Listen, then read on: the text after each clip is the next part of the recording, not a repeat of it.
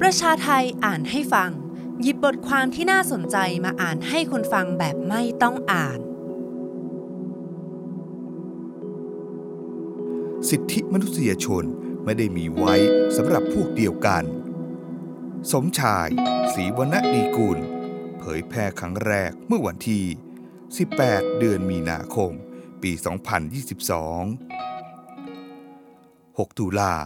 ปราบเสื้อแดงปี 53 ถีบลงเขาเผาลงถังแดง ตากใบ การซ้อมทรมานจนเสียชีวิตในค่ายทหาร ตากใบกรือเซะการฆ่าตัดตอนสงครามยาเสพติด มีสาเหตุการฆ่าที่แตกต่างกัน แต่สิ่งที่เหมือนกันก็คือ ผู้กำหนดนโยบาย ผู้สั่งการล้วนไม่เห็นคุณค่าความเป็นมนุษย์ของประชาชน มองไม่เห็นว่า คนที่ตายก็คือคนที่มีสิทธิ์ในชีวิต มีสิทธิ์ตามกฎหมาย ต่อให้พวกเขาทำผิดจริง ตามที่ผู้มีอำนาจกล่าวหา พวกเขาก็สมควรได้รับความยุติธรรม ตามกระบวนการตามกฎหมาย ไม่มีประชาชนคนใด หรือฝ่ายใด สมควรต้องจบชีวิตลง ด้วยการถูกซ้อมทรมาน อุ้มหาย หรือการถูกสังหารหมู่ หากจะมีการวิสามันฆาตกรรม ก็ต้องเกิดขึ้นในที่ที่มีสถานการณ์เจ้าหน้าที่รัฐ หรือประชาชนที่ไม่เกี่ยวข้อง กำลังตกอยู่ในสถานการณ์อันตรายนั้น เป็นการใช้ความรุนแรงเพื่อหยุดความรุนแรงเท่านั้น แต่ประเทศนี้การวิสามันฆาตกรรมเกิดขึ้นรายวัน และเมื่อไหร่ก็ตาม ที่ผู้มีอำนาจเปิดไฟเขียวให้สังหารได้ การวิสามันฆาตกรรมก็จะยกระดับเป็นการสังหารหมู่ไปในที่สุด สิ่งที่เหตุการณ์ข้างต้นเหมือนกันอีกอย่างหนึ่งก็คืออภิสิทธิ์ที่จะลอยนวลพ้นผิด เมื่อประวัติศาสตร์ที่ผ่านมาชี้ให้เห็นว่า ความรุนแรงของเจ้าหน้าที่รัฐกับประชาชน ไม่มีใครต้องรับผิดชอบแม้แต่กรณีเดียว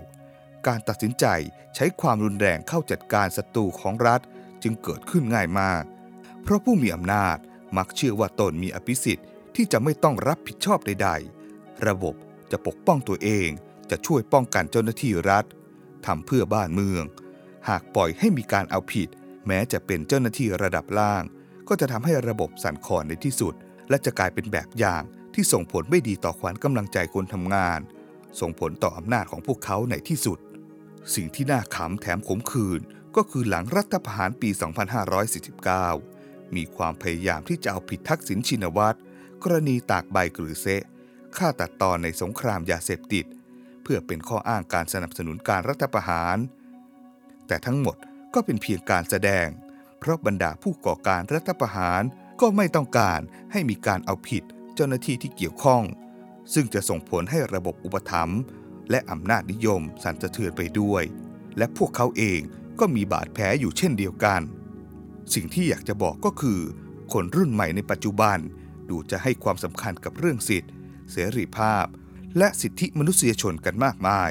ให้ความสนใจเกี่ยวกับเรื่อง 6 ตุลามากขึ้น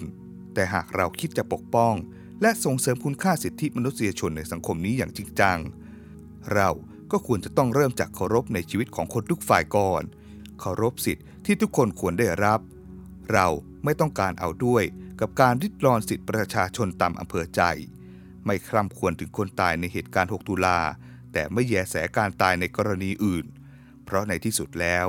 เราก็จะไม่ต่างจากฝ่ายขวาเลย อย่าลืมกดไลค์ กดแชร์ กด Subscribe แล้วคุณจะไม่พลาดทุกข่าวสารจากประชาไทย